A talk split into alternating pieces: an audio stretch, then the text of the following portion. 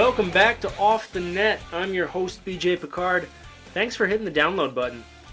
Well, AFL 2-8 is finally upon us. Players are reporting to camp today and tomorrow, taking physicals, getting the administrative stuff taken care of before practices on Friday. We've also got the national broadcast schedules coming out. It's CBS Sports Network today, ESPN slated for tomorrow. It's good to have football back. I think if you listened to Commissioner Butera on the podcast last week, probably pretty excited about the 2015 AFL season. Just from a football perspective, I think it's going to be a fun year. I think the parity this year is going to be as good as it's been in quite some time. It's going to be fun to watch. You know, and as we're heading into camp, I think a lot of teams and fans are really optimistic about their chances this year. I mean, let's just run down the list real quick. Arizona, we know they're good. Cleveland, how do they bounce back from Arena Bowl? Can they replicate last season? Jacksonville, huge moves in free agency. They're going to be good. Las Vegas, what are we going to get there? Signed a lot of Kiss guys, a lot of guys Aaron Garcia has been familiar with throughout his career. You never really know what you're going to get from an expansion team. LA, I think, is going to be much, much better. New Orleans, Tampa, they're young. We don't really know what to expect from them yet. Philadelphia lost some key pieces. How can those holes be plugged? Portland, forget about the record. They were a playoff team last year, and they almost beat the Rattlers in Arizona in the first round of the playoffs. How are they going to follow up that campaign? San Jose, loaded with talent. You know they're aiming to unseat Arizona. And then there's Spokane. Lots of roster turnover, and we need to see who's going to step up there. But one of the guys that we know is going to be up for the task is actually my guest today. Funny how those segues work. He was selected second team All Western Athletic Conference at the University of Hawaii in 2008 and has since strung together four straight 100 catch, 1,300 yard seasons in the AFL. Originally discovered by the Pittsburgh Power at an open tryout in 2010, he's now entering his fifth season of arena football and his second in a Spokane Shock uniform. Pleasure to have him on the program. He is the joystick, Mike Washington. Mike, thank you so much for joining me today. How'd you end up with the nickname the joystick? Uh, you can thank uh, Jason Willis for that. Uh, uh, I think my, my rookie year in, uh, when I was in Pittsburgh, uh, training camp, you know, I'm going against all these other guys who played in the AFL for a extensive amount of time. Um, I'm a rookie trying to prove myself, and uh, you know, uh, I got the name the joystick because uh, when you move the analog on the Xbox controller, uh, they say I run my routes just as similar and stuff because I was so smooth and fluid in my my routes, and I make turns and cuts uh, at a high, at like a high volume of speed that you know it's just hard to get out your head out your brakes. So you know, ever since Jay Will, Jay Will said, "Oh, that's a joystick," it's like it just stuck. Man, got hold of it. The coach started calling me that, and it just took off in Pittsburgh. You know, a lot of the top receivers in the arena game are more of the big body touchdown targets, but how have you been able to separate yourself and make such a difference being five foot eight, 175 pounds? Yeah, I know your attributes and what you can bring to the table. Like, um, I mean, my whole life I've been shunned because of my size. Oh, he's too short or his hands not big enough, or blah, blah, blah, blah, blah, blah. I'm like, man, I don't know what planet y'all on, but it, it, I never realized that, you know, height determines whether you win or lose games. So I never, I never, you know, fit into the stereotype, man. But as you said, you reiterate, man, these, the, the most teams like big six four, big body guys can go up and get the ball, but you know, I'm fast, I'm quick, and my ability to separate from defenders and not get touched and jam at the line, you know, that makes a wide open target and stuff. And, uh, you know, the quarterback see me, and it's just a, it's just a pitch and catch game. But, you know, you got to know what you bring to the table, and I know what I bring to the table, and then uh, I just can't bring that same mentality and attitude day in and day out at camp and practice and the game, because, you know, it's something about short guys, we feel, we feel like we got a lot to prove, man, because, you know, we don't have six six, six five body frame, we don't have a long wingspan, but we're quick, we're smooth, we agile, and, see players in the NFL, like, you know, former players, Davone Bess, uh, my guy Chad Owens in CFL, you see uh, Tavon Austin, Darren Sproles, and I see him have success, man. I'm like, I'm super happy for them guys. I'm like, man, you, you representing also all the guys who didn't fit in the stigma of uh, being a football player. 18 games is a long season, man. It takes a huge toll physically, but one of the things that you've been known for in the AFL is how well you take care of your body. I think sometimes the casual fan overlooks just how elite arena football players are as athletes, but I mean, health, nutrition, those are things that you take very seriously. What does your diet and training regimen consist of? Uh, consist of like okay, so Um, no, no, like I'm done with the whole heavy man, you know, lots of weights, you know, three fifteen to twenty five and all that stuff. That was like more college, but you know, as you age and you progress, you gotta do more uh more like resistance well I, I won't say you have to, well I do more resistance band training than anything else. Like my reps in the gym is is like only like two two sets of like fifteen reps with, with lightweight. And but I do more calisthenics, like more body movement, more uh, your own body control, body movements, more dynamic things of that nature. But my biggest secret is just doing yoga and like doing like nature hikes and things of that nature, bike riding, just those things. So that keeps me loose, that keeps me limber.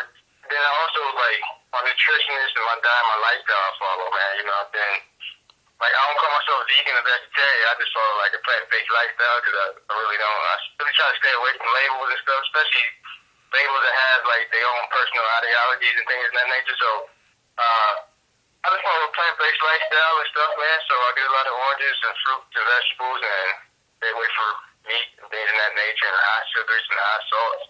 And them things help you in the, in the stretch going down the season, which is very important, man, because uh, you need your players, all your best players, to be healthy as you can while you're making the push for the playoffs or, or while you're in the playoffs. So that's my secret, man. Doing a lot of yoga and stretching and uh, doing a lot of pressure release point stuff because a lot of people don't. Uh, I'll say a lot of athletes don't really do yoga as much and stuff, and, or do a lot of pressure point release things and that nature. So that definitely helps uh, down the stretch and as you progress and get older uh, playing the game.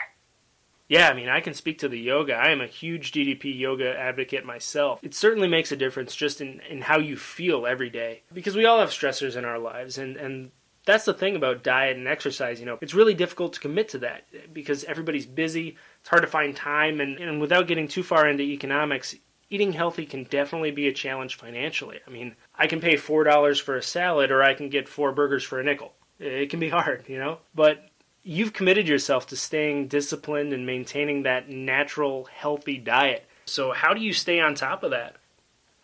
Oh, it's just, just uh, education, man. Like education will, uh, I think education would debunk a lot of that thing. Now you're right.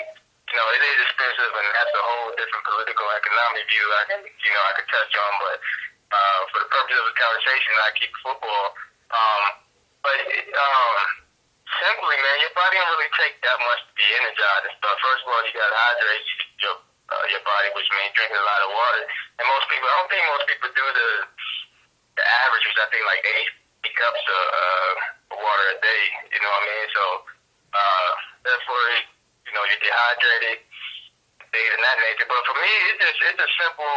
Uh, I mean, dinner for me is, is a salad with tofu or something like that, or I eat gluten free or flaxseed pasta or something like that. It's, it's really simple, man. And uh, uh, you know, it is all about being educated and staying disciplined, man. Because some people would do it for like a week or two, and then next thing you know, they go back to their old ways of doing things. And I think that's because, yeah, I think it has to do with like part of it has to do with like education. Because the more I figure, the more I discover, the more I find out you know, the more I'm like, no way, I'm staying away from that.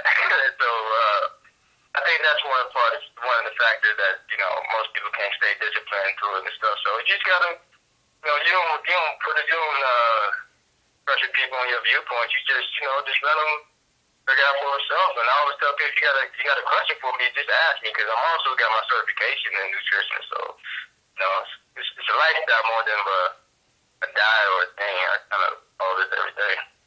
It seems like disciplined is a good word to describe you, not only in terms of health, but you're just a very committed person when it comes to film study, game preparation. Your teammates describe you as somebody who's just very cultured, very well read, very well rounded as a human being in general. When you're not on the field, how are you spending your free time? Uh, lots of reading, man. I always feel like a little nerd at heart, man. Uh, you know, I read a lot about like African history, religion, uh, science, uh, astronomy, astrophysics.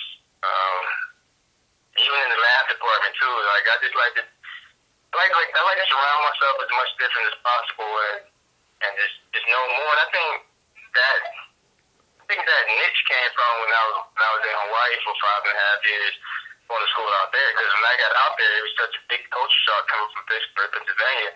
And uh, like you got different, you got people out there who come from all different walks of life, different backgrounds, different ways of greeting, different religions, uh, ways to dress, the way you, I mean, everything. So I was kind of like in the culture shock. But the more, you know, I, the more I started to adapt, the more I started to be open-minded about things, the more knowledge started pouring in, and then like my uh, my world would just open up to a whole different world perspective. So, you know, I just gravitate towards those things, and um, well, around I think it's reason why probably like, like my my network and like my close friends and stuff come from like different walks, like Asian here, Buddhist here, uh, Indonesia there, Malaysia here, Korean there. So it's, it's it's real good. You know, I wonder if some of that has to do with you moving around a lot as a kid. High school in Pittsburgh to college in Hawaii is one thing, but you've lived all over the place Germany, Japan. I mean, what was it like having that kind of nomadic childhood overseas and abroad?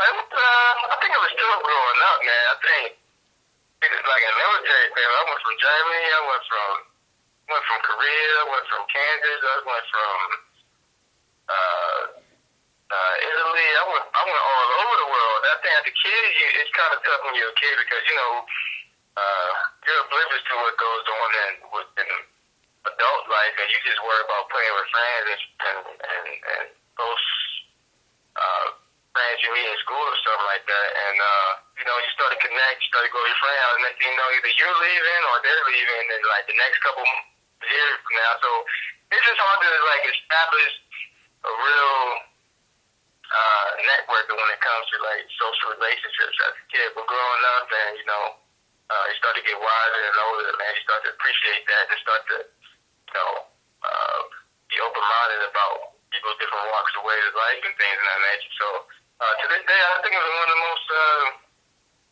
one of the most uh, memorable things I can I went through as a kid. So uh, I'll cherish it. I cherish my time in Hawaii, and you know, I'm just looking forward to making uh, future connections in the in the future getting back to football, you've put up big numbers as a receiver in the AFL, but you played running back in junior high and high school. What was the transition like to move from the backfield out to the perimeter?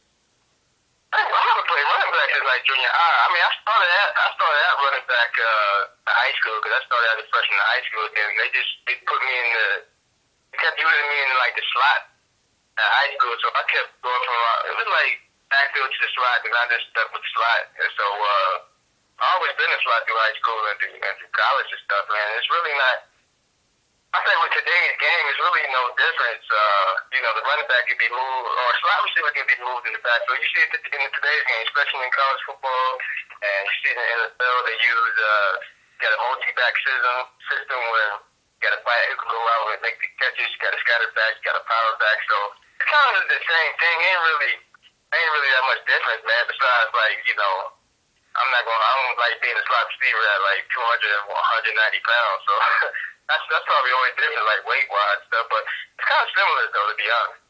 You were a member of the 2007 Hawaii team that was arguably the best in school history. You also had a yeah. couple of other future AFL stars on that team: Shane Austin, Francis Maka.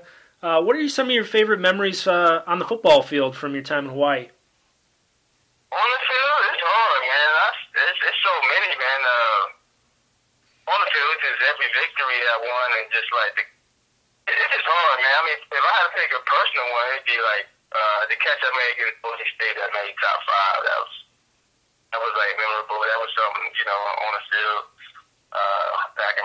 But it's most of the memories come off the field, man. When we're climbing out the airports, man. When we're at the hotel, when we're in like different states, man. You know, some of the local guys, some of the local Hawaiians, man, haven't seen like never before. So we was in Michigan, like say my freshman year, and it started snowing. We played Michigan State. You know, they was, you know, their minds were totally blown, and it, it's just, it, and they was outside playing in the snow, and it was crazy, man. So I, it's more of the things that take off the field, man, than like on the field. You know, on the field, it's just, you know, every victory I share from God, and every loss, actually, man, it's just something to share. Just like me, Francis, and Shane, we always communicate via Twitter or text messages and stuff and talk about the good old days. So it's, it's good to have see them guys being successful in the league as well. You actually came to the AFL by way of an open tryout in 2010.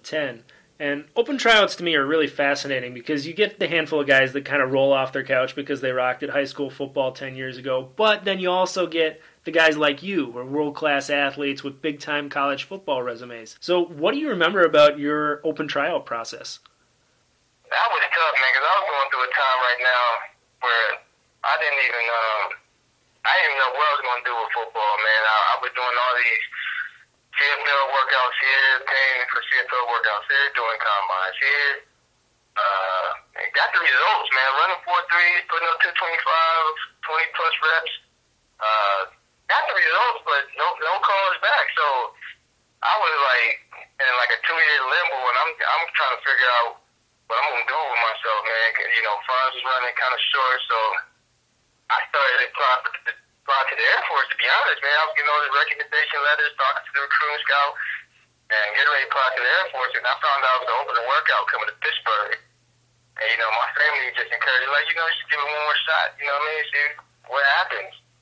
And I was like, man, I don't know, man. They all the same, man. Them open trials are just like a collection plate for somebody's salary or and such. They don't never pick nobody up. So, um, uh, the first open workout, I just gave it a shot, man. Went out there and, like, once again, put up crazy numbers. And I think when it came to the one-on-ones and Chris uh, Siegfried, former uh, Pittsburgh power coach, uh, he saw me shake them guys and burn them and he invited me to a private workout where there's gonna be like a lot of big name guys and things of that nature. And I went to that one and I tore that one up too and had a lot of oohs and ahs and you know, Chris was like, Hey man, I ain't never seen moves like that and such and such. Probably need to be part of the team. And I was like, Holy crap. You know, I was like a huge weight off my shoulder and I was just so happy Chris took a chance on me and stuff. He like he's a guy who got no AFL experience, he never been in the NFL and you know, he took a shot and that's all I asked for, and, and I ain't never let that man down. So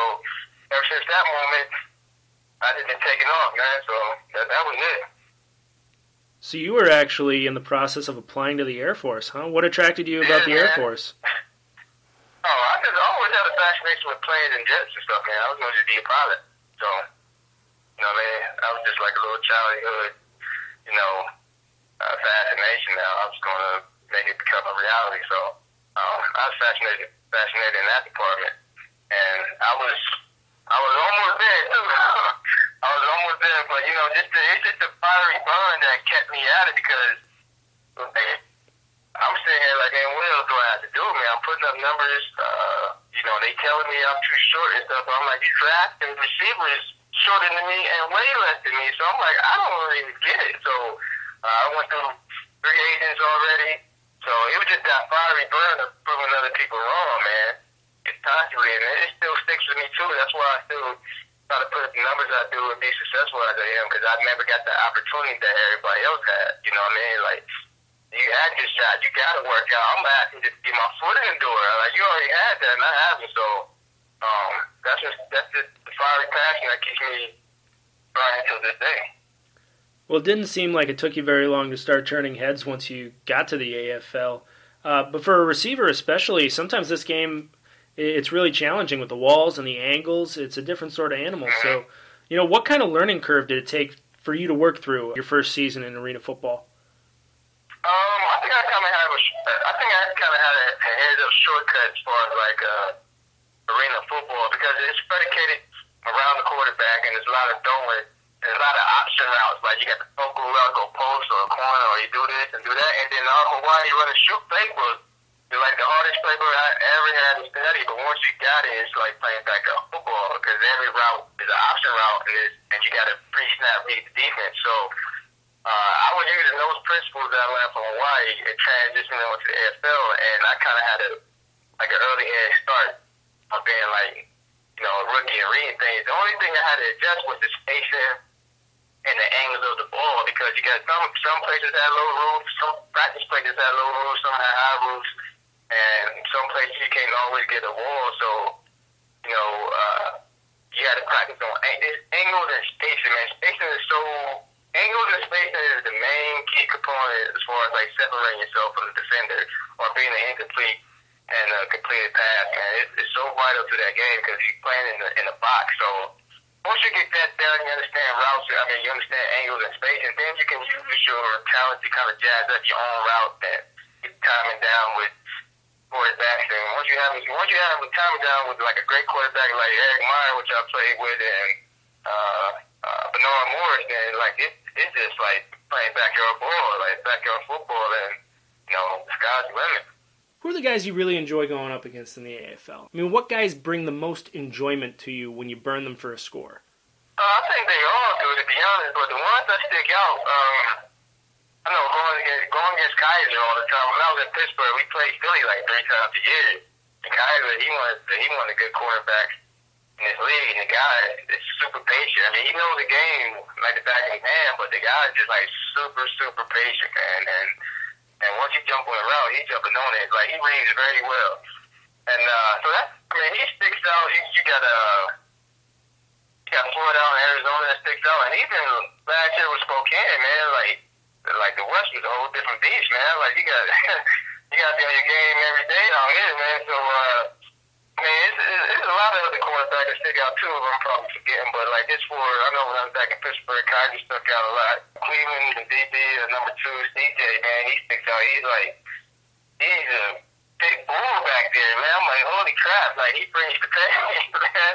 He brings the thunder back there. And he's physical, so I know every time I got when I'm playing against Cleveland, it's going to be a physical matchup because they like physical corners, man. And uh, and Leedy Brown as well, man, and LJ, all them guys, man, they're very physical. So the whole defense is that core for uh, Cleveland, and you know Philly was Kizer, and you know uh, uh, Romaine was good back there too. So I mean, and then in the West, when I got here in the West, it was everybody. It seems like so. You you constantly got to in your game and study tape, and you know just find a niche because uh, you know you got Kenny Fontanelle out there in San Jose. He's one of the greats. You got Floyd in Arizona. He's one of the greats.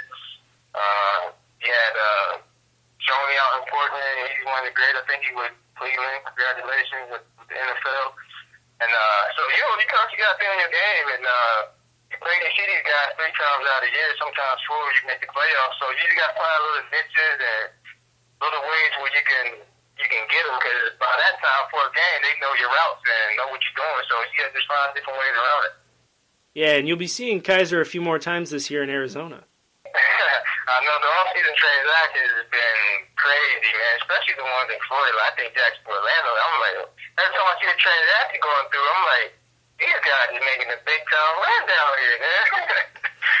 Everybody actually, but I'm like, man, all them guys, I like, you know, the Florida rivalry should look very interesting this year. And so season looking real, uh, looking great so far, man. And you know, I'm pretty sure it's, it's going to be probably be one of the most exciting camps for some teams. Now, when you came to Spokane last year, the team was stacked at receiver. This year, there's been so much turnover, it kind of feels like you've got a completely new team. As a veteran leader, one of the few guys, at least on offense, remaining from last year's playoff team, how do you approach this season with all these new faces? And you know, in Spokane, expectations are going to be high, but in a lot of respects, you've got this new team that you got to bring together.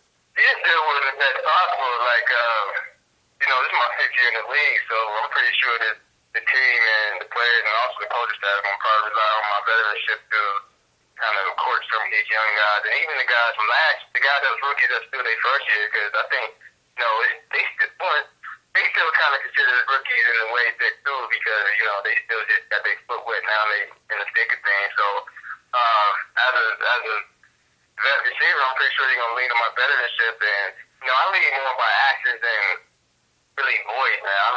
Just, just rare that I speak up at any time unless I'm you know pissed off or something like that. But uh, other than that, I just lead by example. That's throwing up early. I mean, it's practice at seven. I'm there around like five o'clock. I'm doing like my yoga stuff, pressure point release stuff, weightlifting. I'm in the training room. I'm film, all that, and that's the asking to catch extra balls, uh, watching film and things of that nature. But Spokane being what it is, man, expectations is high. And we had a lot, a lot of. I think we had like, I think we have close to like 18 rookies coming in. It's a high number, so. uh it's it's going it's a it's a whole different it's a whole different ball game, man. I think it's transitions on the field, it's transitions uh, the office that's been going on. So, uh, and then you just gotta um, gotta deal with it the best way you know how, man. Some things you can't control, so I'm only gonna control the things I can, and that's you know on the field and in between those white lines, and you know, and uh try to make it and get some wins in, man, to keep the fan base uh, happy and honest. Because that that fan base up there in Spokane, they they'll let you know, man. They they're not shy or voice their opinions, man. So uh, you know, we'll, we'll be all right. Yeah, Shock fans are certainly not shy about sharing their opinions. You know, I had Erik Meyer on a couple weeks ago, and we talked a little bit about that. And I'm I'm betting he's going to hear plenty when he comes back to Spokane on May 16th. Well, Money is a good man. Money is a good guy, though, man. It's hard not to. It's hard not to love that guy, man. Money is good on the field and off the field. He's, he's just great. So, but you know, Spokane being Spokane, man, I'm pretty sure they're gonna let him have it. But uh, in some way, I think he, you know, deserves like a, you know, a welcome committee, man, and uh, you know, clapping. Uh, I wouldn't say standing ovation, but you know, you can what he did in serving, the way he did to Spokane and stuff of that nature. But yeah, money, money is a great guy, but Spokane being Spokane, they're gonna they're gonna let him have it.